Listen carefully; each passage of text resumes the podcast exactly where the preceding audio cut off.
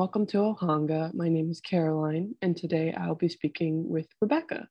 Thanks so much for being here, Rebecca. Thank you for having me. Yeah. So let's start off. Um, can you just tell us what kind of art you do? So I do a lot of different kinds of art. I do photography and metalsmithing, um, but the main thing that I'm interested in selling with Ohanga is my foraged art. Um, and what that is, I, I, do a lot of hiking, spend a lot of time outside. So I like to gather a lot of natural items, leaves, petals, twigs, um, all sorts of things. And I will use those to create different scenes. Uh, I lay them out on different kinds of paper and I don't glue or tape anything. And I t- tend to do these all usually within one day because uh, some of the materials as I work with them start to curl up or change colors. And then I take a picture uh, of the artwork when I finished it. And after that, I take it apart. It's just temporary art. So I'll either uh, compost the leaves and stuff afterwards, or I save some pieces and I use them again. Um, and then I sell prints of that. So it's just prints of the temporary art. Very cool. So, can you tell us how and maybe when you got into this? So, with the foraged artwork, um, it's been a, now, I think maybe it's been about two, three years. It's hard with, with COVID time, but um, yeah. so, a friend of mine, my regular day job is I work in a library. And a friend of mine who's a patron came in and she'll often show me books that she's checking out because we have very similar interests and it was something it was a book by um, her name is bridget beth collins and she does some foraged artwork um, kind of different style but it was like i think it was a children's book of the alphabet. So she had different animals and little things in there. And i thought it was really cool. And i kind of put it on my list like oh i'd like to try something like that someday. Um, and i'm one of those people that i want to try everything. And unfortunately there's just not enough time and money for that. But i thought oh maybe someday i'll do that. Um, several months passed um, from when my friend Sandra and I had had that conversation. And um, I have, I love cats. I have three cats. So apologize if I get a little, mm, but my cat, Mr. Kitty, who was almost 20 years old at the time, um, passed away from cancer. And so we would take a lot of walks outside. And I have about two acres where I live. So I would always take him on like supervised walks. Hmm. And as like a tribute to him, I made a piece that was supposed to look like him. Oh. And I gathered, you know, leaves and petals from my yard, things like certain plants that he really liked to go up to. Hmm. And our vet had also sent us a bouquet of flowers when he passed. So I took some of that and I created a piece um, that looked like him. So that one I actually did across a few days. And it's the only piece I don't sell actually. Hmm. Um, obviously, not my best piece was the first one, but it's just one of those, um, you know, one of those important pieces. And that was in, I know it was in November. He had passed in early November. And after that, I didn't really, you know, I didn't really make anything. It was just kind of like a one off. And a few months passed and spring was starting to come. And I decided, oh, I'm going to, you know, try this again because I have a lot of flowers in my yard. I have a lot of gardens. And I kind of made a dragonflyish creature. And a friend's uh, birthday was coming up and the word hope is it's like her word it's very you know meaningful for her so i decided to make a print for her of the word hope and sent that off to her. And from then it just kept going. Um, i have been selling at the Scituate farmers market locally for gosh i know it's been about 10 11 years or something now and that was starting uh, back up. And i people you know the few prints i had people really seemed interested in those. So it just kind of spurred me to keep on going. And I had a lot of great material that time of year. And um, a friend of mine who I saw next to her name is Ginny. She sells plants. So I'm always over at her booth buying a plant or two like every week. So she has a lot of cool, unique things that she grows in the state. So I would get some stuff from her. Um, I said I just kept going with it, and people were just so encouraging when I was showing them, you know, what I was making. So I guess it's kind of how it started, and it just took off from there. Yeah, it sounds like kind of snowballed all. all exactly. Yeah. yeah. Um, is there any person or I know you mentioned your friend. Is there any person that influenced you to do this, or did you kind of just do this out of your own excitement? Uh, it was just kind of on my own because my friend Sandra and I are always sharing different little things we we think the other person might like. Um, and I really just started with that with that book and just because I love nature, I guess. Like I spend a lot of time hiking. And when COVID happened, I was still working, not obviously in the same capacity, because again, I work in a library. So we were closed down, but I was in the building and doing some stuff remotely. And I kind of set a goal for myself to do more hiking. Like, oh, I need to do more trails, like instead of just sticking to the same few trails. So mm. um, I set a goal to go to like all the Audubon trails in the state. And I made it to all of them except for the one on Block Island. And so that kind of also spurred me more and more and inspired me because I was going out on all these different trails, seeing all these different, you know, items in nature. And it made me really look at things differently so I guess really she started that, and then it was just me being out in nature that just kept inspiring me. Um, some of those people I could look at a tree and be like, "Oh, I see a face in that that tree," and someone mm. else might be like, "Oh, I don't, I don't see that," or you know, I'm always stopping when I'm hiking. Someone else might do a trail in two hours; it might take me three because I like to stop and look at everything. Um, I bring my camera, um, so I do a lot of photography. Always examining this tree fall, or this is really cool looking moss. Um, and I just get inspired in that way just from from being out in nature. Okay, yeah. So when you go out, do you take like a bag with you or anything to collect? I, I do tend to do that um, if I if I think of it. Um, and because I have like um, I have like kind of a hiking camera bag, pretty decent sized bag. So I usually will tuck some bags in there. Um, I had decided I wanted to make uh, a Bob Ross piece once, so I knew I was going to need a lot of uh, like pine cones or hemlock cones uh, for his hair. So I was on a trail and I just, and I try not to like overtake anything either or like take too much. So I, I try to be like, let me take a little here and there. I don't want to like deplete anything, you know, so to say.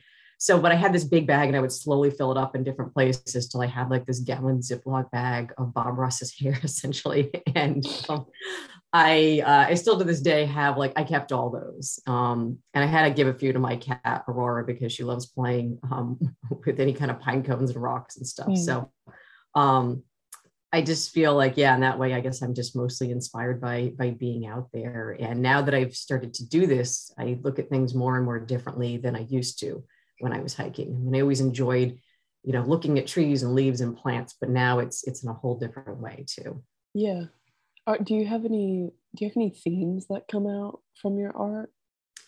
Uh, I, I feel like i'm kind of all over the place. I you know i've done several people. They're not necessarily recognizable people. Like bob ross i think was the only one because i always enjoyed watching him. I, I can't paint well but he always made me feel like i could. Yes. um, and uh, i guess the one theme that did come up with one thing is so i made um, some birch animals. A lot of the little creatures that I kind of put in my artwork end up being uh, kind of carved out of, out of birch. And I started reusing these cats. I had made these three cats. I lost one. Maybe someday I'll find him. But anyway, um, I would randomly throw them in some pieces. And one day I decided to make a little dog. And I had them in a boat, and there's kind of like something falling from the sky, like comet. It could be whatever, you know, whatever you interpret it to be. And my brother, of course, I posted online and he says, Oh, are they going to go investigate, you know, what that is in the sky? Uh, you should like make a story. And I was like, Oh, geez, this is a slippery slope. And, you know, next thing I knew, I was like, okay, I keep putting the cat and dog in a lot of my pieces. So, um, as my, my friend Sandra had said, she's like, well, they're taking you on a journey. Mm-hmm. So I don't plan like, oh, they're going to go here or there, but like I've had them kind of on the moon. Um, I've had them trick or treating. Um, I've had them, um, trying to think like at farms, all different. Oh, hot air balloon. That was one there, a coworker of mine where her daughter lives, uh, hot air balloons go over the house a lot. And she said to me one day, Oh, have you ever thought about making a hot air balloon piece with your cat and dog? And I said, No, I didn't, but, but that's a good idea. So um, it actually was a really popular piece when I did that. And uh, so I guess that's the closest I have to a theme is that I don't put them in every piece, but they pop up in a lot of my pieces, just on these different adventures. Um, Is there any other kind of reasoning you have behind maybe not using tape and glue, like you said you don't use? I don't, you know, I really don't know. I, I guess I just kind of set this in the beginning as maybe a bit of a challenge. Like, let me see if I if I can do this. Like, why use it if I don't have to? Um, and I am like a big, I guess, just recycler and try to minimize things I use. I mean, I'm not perfect at it, but I certainly try. And I'm sure if I did use a little tape here and there, like, you know, I, I would try to re, I try to reuse tape and stuff like that. Even I'm like, oh, let me try to use this in another piece. Um, but I guess it's just how I am is I always try to, you know, minimize things like that, or even like the paper I said I use, I try to reuse it. I don't think I've actually thrown out a piece yet. um, but oh, after wow. a while, sometimes, and I have all different size sheets, and some of them are very thin material. So I have to be very careful um, when I'm using them. But the flowers, when I'm cutting flowers, they're going to be wet if they're fresh when you cut them. So in that case, I, I, might put them down to paper towels to try to soak that moisture up so that way it doesn't translate into the paper and make it wavy or mark it. Um, and even when that does happen, I do when I do some editing afterwards. Like if there's a spot, I will Photoshop it out. So I I do when I take things in Photoshop, I will like, oh, there is a speck of dirt there that I really didn't want. Like I will go through and like Photoshop those, you know, little things out. But um, I guess, like I said, it was just these self-imposed rules, and I, I just have never used it in anything except um, some of the newer 3D kind of pieces that I've been making, and even then, I minimize it. And I asked myself the other week, I said, why, why don't you just taper glue some things? But I, I don't know. I guess it's because I've stuck to this, and I just keep on trying to do it, or at least at the very least, minimize it in the newer 3D ones I'm doing. And like I said, I could use SAP. I've thought of that too. Um, I just don't want to ruin the paper then. So it's that that balance, I guess, of just trying to be mindful and, and not waste materials. Yeah. Yeah. I think it's impressive. So thank you. Yeah. And it's kind of then I can I feel almost like it, it is a little more like more work, but I feel like, oh, I, I did that and I managed to to do it without tape. What obstacles have you faced in pursuit of your art if you've had any? Oh, I think just just in general, one thing for me that's been difficult, maybe not just with the foraged art, but a lot of things I do is sometimes getting my work out there. Um, like I said, I do sell like every Saturday. I'm at our local farmers market selling, which has been great. Such a great market. Um, and I've been involved in some really great shows like Field of Artisans is a great local show here that I do. Um, and they're great because they're so involved in what everyone's doing and they genuinely like take an interest. But um, then there's other times where I've tried to get into certain stores or things where people like, oh, you should do this, you should try that. And I guess it's getting like the rejection, like you you go through all this work and then everyone and people are like, oh no, I'm all set, or this or that. Or so I think sometimes it's it's difficult trying to work with some either you know shop owners or places. Um, maybe not necessarily saying any fault of theirs, but just getting that rejection a lot of times as an artist and I don't think it's something people always talk about a lot, but it can be like kind of like, oh, it's so disappointing because you have so many people that are giving you such positive feedback and oh, you should be in this place or doing that. And you try everything you can to make that happen. And then it's like, oh no, for again, for various reasons, or um, the frustration I find is that you'll reach out to someone and then they don't even reply to you, or you know, that that kind of thing, which again, as an artist, I just feel like, you know, we put so much of like our heart and soul into our work and then it's like that rejection. So, sometimes it's easier to deal with than others. Um, yeah. so i mean that's just in general for me um, which i feel like that's been that's been turning around lately which is great. Um, but that that's always i think probably the toughest thing i faced with my artwork um, especially when you get such positive feedback from so many people you're like oh people really do like my artwork but then it's like oh but no this person doesn't want you know so um, but with the foraged art itself, I, I think um, really sometimes the challenge is materials or for me, it's like, I guess, getting inside my own head sometimes, like, oh, I have this material, I need to do something with it. Um, and then you can't come up with an idea because then you you feel like this pressure. And i don't plan out a lot of my pieces. Sometimes i just sit there and i have the items and it's almost like okay what can i do with these? And i start playing with them mm. and kind of let them tell me what, what they need to be almost um, sometimes they do uh, plan things out. But so as far as that that and wind wind would definitely be a challenge for foraged art if i have any windows open um, i would love to do an outdoor piece in fact i during covid i built a little greenhouse and uh, i have some stuff like stashed away in there and i'm like someday if it's not windy and i live at the top of a hill um, I'd love to do an outdoor some kind of piece and just on a large scale and take a picture. So that that would be my biggest challenge with think would be the weather. Yeah. Wow. I hope that helps kind of answer your question. Yeah. Oh yeah. So can you describe your workspace to us? Is it neat? Is it messy? What time of day do you work? Do you have music on? Oh, it's it's very messy, first of all. Um, I would like to say that I'm one of those clean, organized people that knows where everything is, but that would be a lie. So I, am just, I'm not. Um, if my workspace is clean, then it means I just cleaned it and it's probably not going to look that way again for a while. So, um, like I said, I have a, I have the cardboard box that I use um, to put these on that I can't tell you how important that cardboard box is, as silly as that sounds. Um, I'm hoping someday to like, I do a lot of random DIY stuff. So I'm hoping someday to like build some little setup, but um, so I have my cardboard box that's tucked away between uh, like a dresser, you know, in the wall. So I get that out and put it on my kitchen counter, which always has stuff on it, like always. I have a really long counter in my kitchen. So I, I put that on there. And my dining room actually has like my dad's old uh, desk in it and our dining room table, which we rarely eat at, like probably most people. So I have some of my supplies kind of on my desk in boxes. Um, my sheets of paper were all tucked next to the desk between that and the counter. So I kind of go through that, get out my paper, and it's just my supplies are all in that area um, for the most part, at least the, some of the immediate things. But it's definitely not clean. Um, I always have my little animals and their little Tupperware inside, like this little antique box in my desk. Um, and then I end up bringing in flowers, which I tend to store if they're fresh ones. I keep them in my garage just to keep them away from the cats.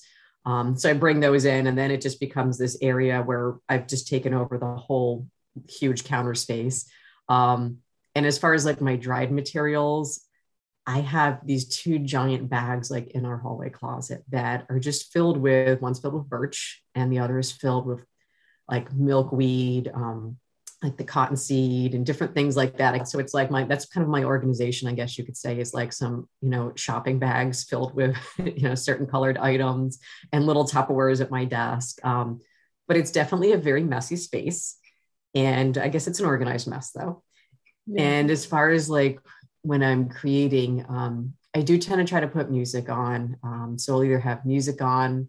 I might listen to a podcast. Um, sometimes I try to do audiobooks, but I find sometimes I get too distracted while I'm doing that. And then I yeah. realized I haven't really been paying attention. So yep, I can relate to that. yeah. I always think, yeah, I can do. And then I'm like, I don't know what just happened in the book. Okay, let me go mm-hmm. back to music or at least a podcast that if I don't pay attention to, it's not the end of the world. So yeah.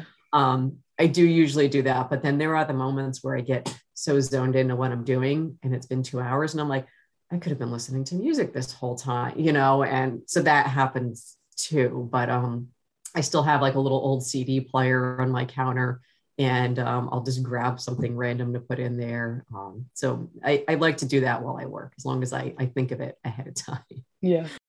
So do you have an ultimate goal for your art? I, I guess I just, especially after kind of discovering making these 3D pieces, it's just kind of like evolving and, and making more you know intricate pieces. So sometimes i still like to fall back on doing something basic and something satisfying about that too. Um, and just for i guess more people to see them and just appreciate you know nature more um, and just look at things differently. Like I, I hope it kind of inspires people to go outside more and, and just look at the world around them in a different way.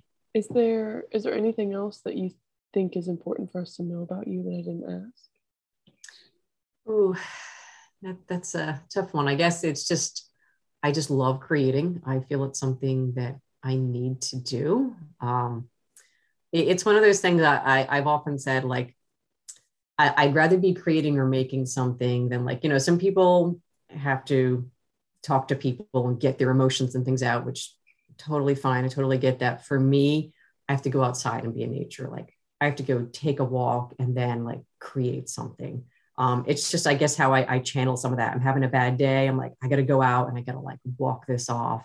Um, and then I try to like channel it into my artwork almost sometimes, I guess. Um, and it's just, I feel like I, I, need to create. Like, if I don't do that, I don't know. I don't know what I would do. Um, like, I have a regular job, obviously, and do that. But it's just like a part of me that I, I need to always be making something. Since I was a kid, I've been making stuff. Um, I actually remember I sold stuff at a shop in Scituate when I was probably like, I don't know, seven or eight years old or something. I was already selling things in a, in a shop. I can't remember exactly what at the time or the name of the store was. It's long gone, but um, it's just like something I, I need to do. And so many people will say to me like, oh, you're so artistic. I'm not artistic. Um, but I don't really think that's true. I think everyone's artistic in their own way. um, mm-hmm. even if it's not you know painting drawing or crafting something like i'm not a great cook. I'm always trying to be better but i feel like that's an art too. Like some people are really great at that. Yeah. Um, so i think people need to to give themselves more credit with that too. It's just we all have some artistic outlet. It's just finding what yours is. The only other thing i guess i, I would want to add in this is just something i'm sure i could have fit in somewhere um, and when you asked about being like inspired by, by things is I had a customer at a show. I did a cactus succulent show this fall. Awesome show. I've been doing a few years. And a woman came up to me and she said, Have you ever done stop animation with your pieces before? And I said, No, like I don't know anything about stop animation. And I guess she she did some of that. So she was talking to me about it. And then I decided a few weeks later to do that. And I made a Halloween piece. Um, and this was a ton of work. One of the ones I did I had to do this on the floor for this one. I made a scene of the cat and dog um, trick or treating. And after I did my regular photograph, I went and spent two, I know it was two hours. I forget how many frames it was now. I, I think it took 30 something pictures. And what it was is I, I did, I, I don't know much about stop animation, but I know she said you need to do X amount of frames at least to make it kind of, you know, worth your while. So I would take two pictures, nudge certain elements, take two more pictures, get up. And it was like up, down, up, down since I'm doing this on the floor. So that's fun when you're like, oh yeah, my knees, I'm getting older. And, you know, some of these things aren't as easy as they used to be. And um, so after I did all the pictures, um, I got some software um, to kind of stitch them all together. And I actually made, it was like only like, I think nine or 10 seconds long, but I actually made a stop animation piece and added some music to it. So there's all these different elements moving in that piece. Um, and I just thought it was so cool that, you know, I would have never done something like that if this random person who came to my booth hadn't talked to me about it. So um, it's just inspiring to talk to some of the customers that come by. And again, some of these things happen because of conversations that I have with them. So they're definitely inspiring too.